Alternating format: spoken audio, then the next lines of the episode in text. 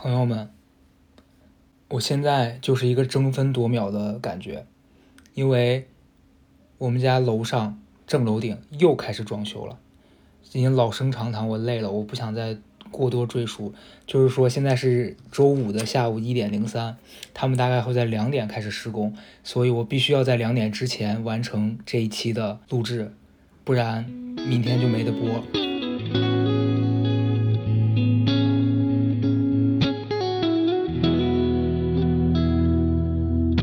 最近都是七点多就被电钻声吵醒，它那个砸墙和电钻的声音汇聚在一起，我真的是要崩溃了。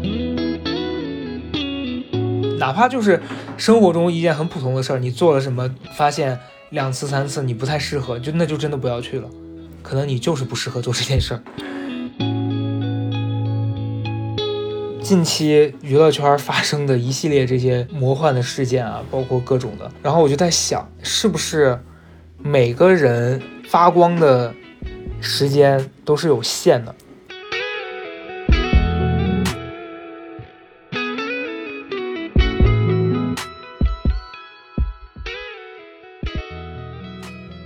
这周我自己的行程还是比较满的，上一周突发奇想。呃，也不是说突发奇想吧，反正因为各种原因，就想决定说这周去报一个开放麦。然后上周大概是周三有了这个想法，周四花了一天写稿子，周五报名，周一般来说他们是周天给反馈嘛，就你有没有报上。现在因为脱口秀大会很火，所以就比较难报得上。周日下午四点多，我在外面逛街，突然收到审核通知，告诉我。没有通过，我，哎，我，啊，我，我当时大受震撼，就是啊，是因为我稿子写的差吗？最后一看，审核原因是报名人数已满，就松了一口气。但是其实你还是会对自己的稿子质量有点怀疑，想说那是因为其他人的稿子都比我的好吗？所以我就只能被淘汰。反正当时有那么一点点小的。怀疑，后来就我就问了他们的工作人员，他们说，只要是没有报上的，你下次还能再报。我想说，那既然都写了，就再投一次呗。我就报了周四的，等于说当天立刻又重新报。大概在周二还是周三，周三的时候收到了通知，说周四要去讲。我查了一下，我上一次去讲开放麦是去年二零年的九月九号。然后这次讲是九月二号，真的几乎一年哎，我简直是在 耍什么大牌，就反正还是去了，而且换了地方，之前离我比较近，现在在东城，我也不知道为什么他们这个活动都喜欢办在东城，反正就比较远。我们昨天跟朋友去开车还开了一个小时，反正就觉得，反正锻炼机会嘛，去去讲讲。然后去了之后，发现人好多呀，就大概可能有四五十个观众吧。但我觉得我自己的体验啊，是我去参加这个的主要原因是，我觉得我比较容易紧张，尤其站在人前的时候，最夸张的时候是手脚会发麻，就你站在那个地方，你的手会抖，然后你会感觉自己的手和脚从掌心到指尖在麻。在那种情况下，你的嘴会变得特别干，就下来你需要喝很多水的那种，就从来没有那么渴，你就像从沙漠里面徒步完，突然回到了城市一样。那是我最夸张的一次吧，反正就是应该是去年第一次讲的时候会有这种感觉，就你站在台上面对底下陌生人的时候，会突然觉得在灯光下面，哇，被暴露在那儿，特别渴，口干舌燥。但这次还好，这次就是会有一点点的心跳加快，但是我觉得是正常反应，就没有那么紧张。然后就这样讲，讲完之后就我觉得一般吧，就是没有说到你可以像人家那帮专业的人士引得满堂彩，也没有说是你你自己觉得每一个好笑的段子都会想，就还是有。然后大概也是从这个过程当中，你能。大概了解到这个地方的观众他们想听什么样子的笑点，然后就讲讲完之后，我觉得反反应一般嘛，所以我昨天也没有特别嗨。回来之后，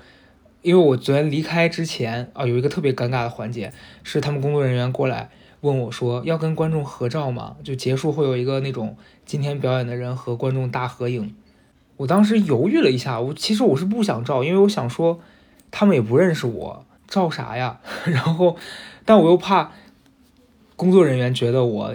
耍大牌什么的，我就觉得，哎，算了吧，就大家都是，大家都是普通人，有什么好在那边端架子？结果我上台之前发现演员都走光了，只剩下俩人了。我说啊，就有两个人。然后那个工作人员非常幽默，他说：“那不是还有主持人吗？” 我就上去就硬着头皮，估计观众心里也想说谁呀？就在那边合照。合完照之后，我就听见主持人。在那边说，呃，观众拉一个群，里面会给今天所有讲过的人投票。我当时好想掏出手机加入那个群里面去打探一下呀，想看看自己的成果。但是呢，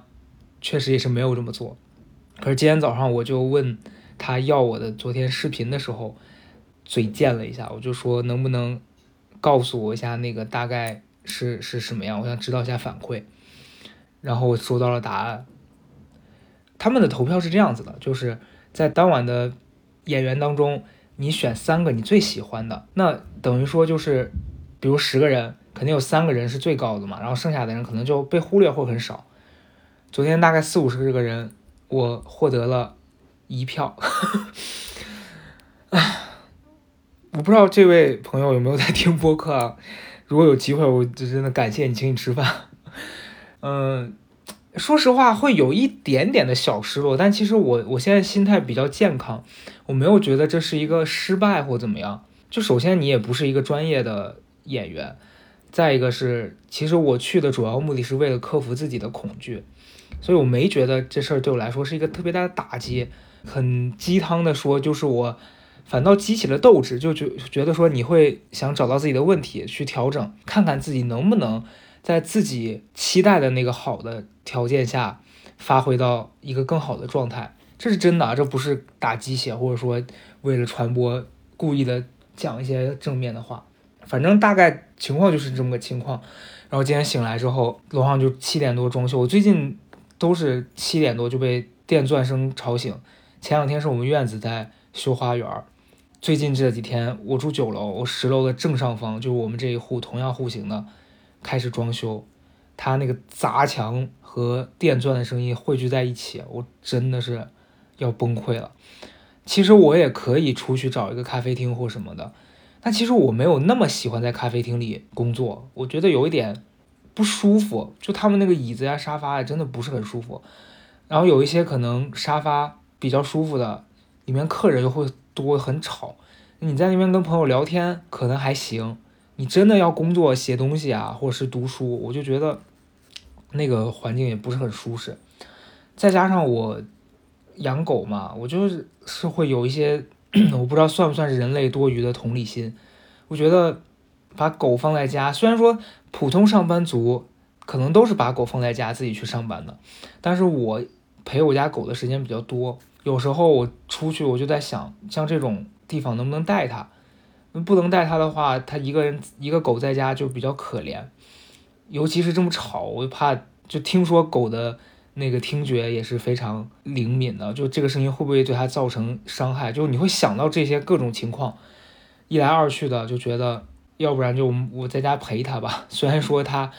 听到这个噪音的伤害不会减少，但至少我陪着他，他可能是不是没那么害怕？就你会想到这些想法，然后就。每天就起来的很早，然后这这一段时间呢，我个人情绪其实不是特别的好，嗯，要怎么讲呢？就我我我家人，我发现我们家人在偷偷听我的播客，所以有的时候你你就要掂量一下哪些话能讲，就倒不是说什么报喜不报忧，就是有一些东西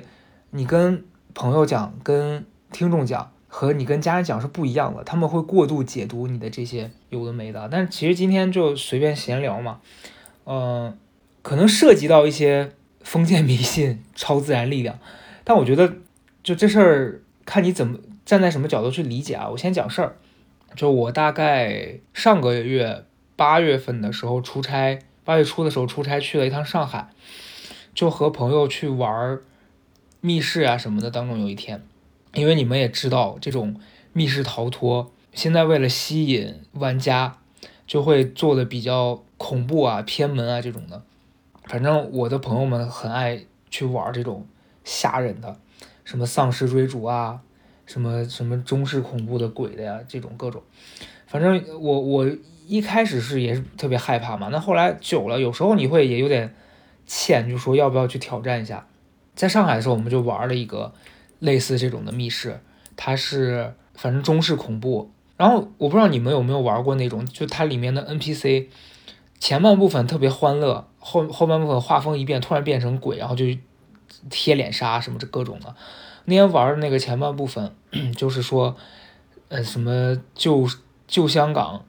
香港还没回归的，就最后一天，它的设定是，然后说在那一天，在香港的某条街上发生的一系列故事，前半部分有一些流氓啊什么的，或过来抢劫互动，然后中间一惊一乍的，然后设定就是最后一天啊，回归祖国，然后就一个很爱国的主题，就它的反转也很突然。但是中间又涉及了一些恐怖元素，就它什么都加一点，然后它的恐怖元素就比较中式，会设有什么灵堂啊、花圈这种，就就是比较瘆人的东西。我其实是有一点不舒服的，你看到那些东西，你肯定心里会觉得膈应。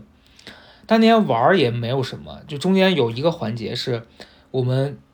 七八个人被分四散在那个密室的四个角落里面，然后他的那个 NPC。假扮的鬼就要冲出来，在背后突然摸你的脖子呀，干嘛的这种？当时我也没觉得有什么。然后第二天结束，那是我工作的最后一天，我第二天就回北京了。从上海回来之后，隔了两天吧，我去剪头发。剪头发的时候，理发师就突然说：“你有斑秃，你知道吗？”我当时吓死了，因为我。从来没有过任何脱发的这种问题，除了高中，哎，不是高中，大学的时候，有一段时间头发特别稀，我把它剪短，后来长长长了，就头发还挺好的，没有什么这种突然掉头发的经历。然后他就说，啊，没事儿没事儿，这种东西很常见的，回来呃慢慢就长出来了。你要是严重，你就去看看医院，医院看看医生。如果不严重的话，你自己。抹点什么生发的呀，生姜这种的就都会长出来的。我当时就想，是不是最近压力太大了？但我觉得好像也还好，就没有说有哪一件事是明显的让你觉得压力特别大、很紧张。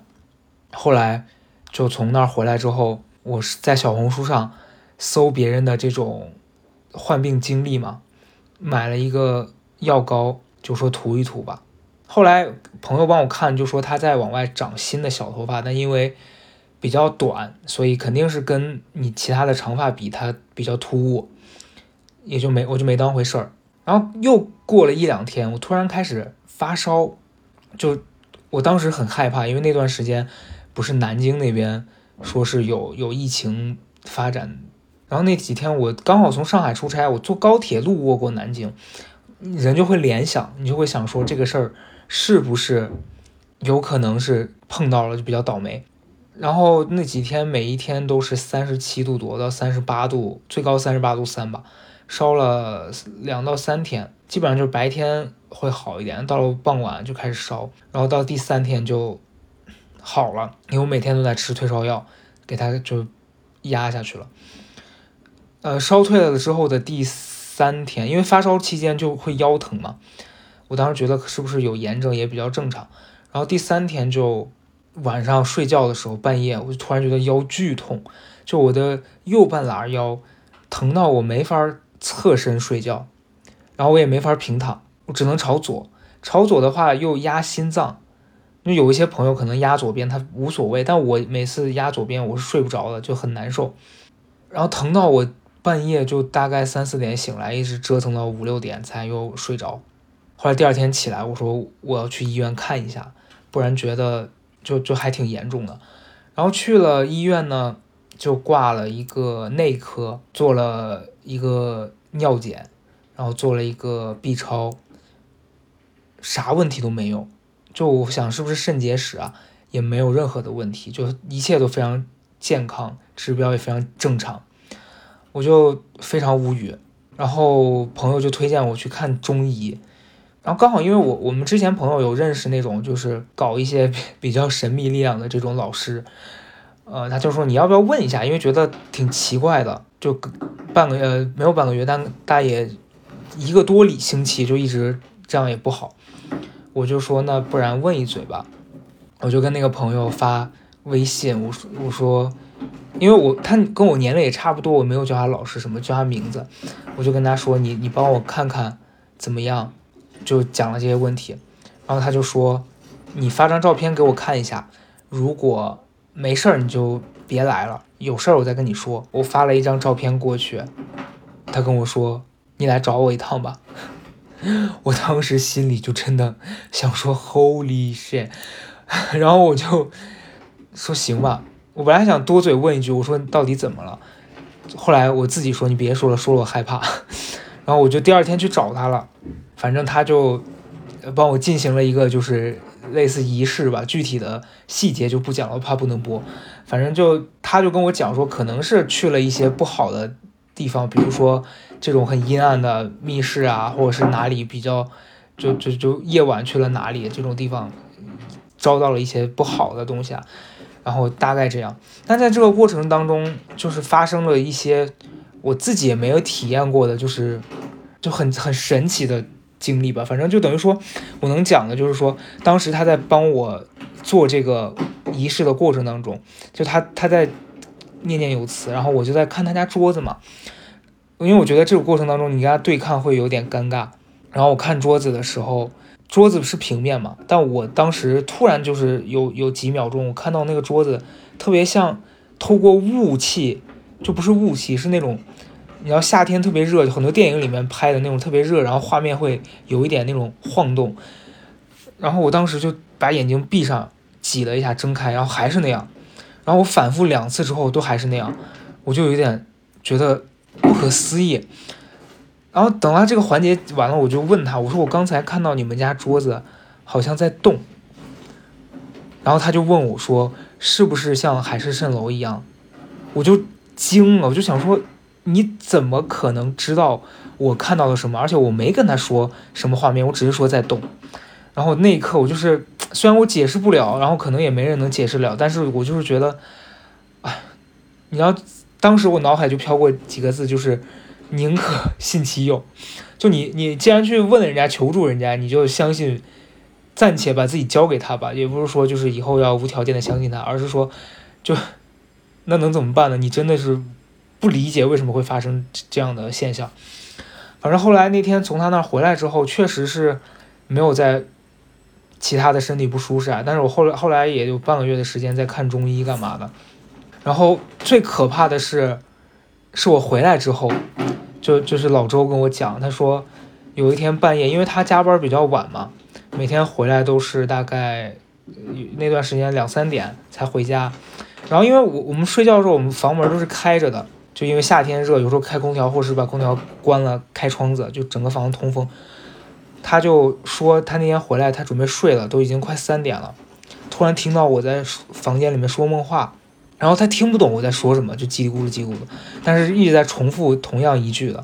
但是他说他特别害怕，是他听到我声音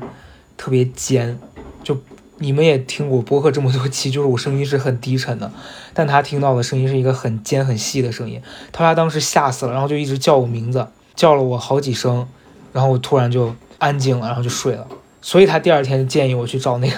那个那个老师看一看。反正这这一系列事情。完了之后，我特别大的一个感受，倒不是说我坚定的相信这个世界上存在什么，而是我觉得就要听劝，你知道吧？就很多事情是发生了一次两次之后，你还执迷不悟的去做一些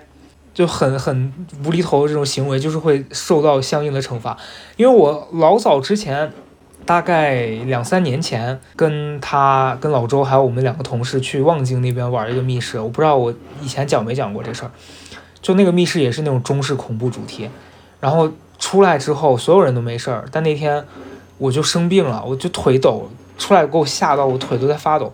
然后第二天我整个就上吐下泻，下不来床，这是一次，还有一次也是跟是跟朋友们就去三里屯哪儿附近一个也是这种主题的，玩完回来，反正第二天好像又发烧了吧，反正就你不知道是说你胆小，还是说你可能真的就是体质不是特别适合去做这些娱乐活动。总之我就加上这次可能已经是第三次了，我就从那天开始给自己立下一个规矩，是说我真的不去玩这种密室了，可能疯狂的麦吉这种。也许 OK，但这种包含明显的这种吓人元素的这种主题，我肯定是不会再去作死啊，就何必呢？但是我要跟大家强调啊，不不不是说就是鼓励大家去相信这些什么有的没的，而是就个人体验。如果你哪怕就是生活中一件很普通的事儿，你做了什么，发现两次三次你不太适合，就那就真的不要去了，可能你就是不适合做这件事儿。呃，反正。讲回去啊，就是经过这一段时间，可能也是身体不舒服，我的心情就比较不稳定，有时候就会比较焦躁，就是它介于抑郁和暴躁之间，就你很容易被一些事情搞得心情特别差，然后你也特别容易焦躁。就那段时间有有几天是因为楼上楼下在装修嘛，然后我们家狗又是那种门口有快递啊。有有外卖经过的时候，它会叫，然后有有几天它叫到我真的我我又阻止不了它叫，然后楼上的那个响声也特别吵的时候，我那一刻我就特别崩溃，然后那个情绪是特别想哭，就你已经无能为力，你不没办法发火，你也不可能去就是揍狗啊，或者是跟别人争吵，那一刻特别无无助，就很想哭，很很崩溃，然后你也觉得没有人可以分享这件事儿。然后那几天心情就会特别的 down。后来我看了一本书，虽然还没看完，看了大概现在有一半吧，叫《也许你该找个人聊聊》。然后这个书它就是讲一个心理治疗师写的自己给别人做心理治疗的经历，以及他自己看心理治疗的这种一个书。反正我觉得里面有一些部分让让你。理解到，其实很多时候你自己的情绪和你自己通过这个情绪展现出来的行为，可能你是意识不到他们俩是有关联的。就比如说，你可能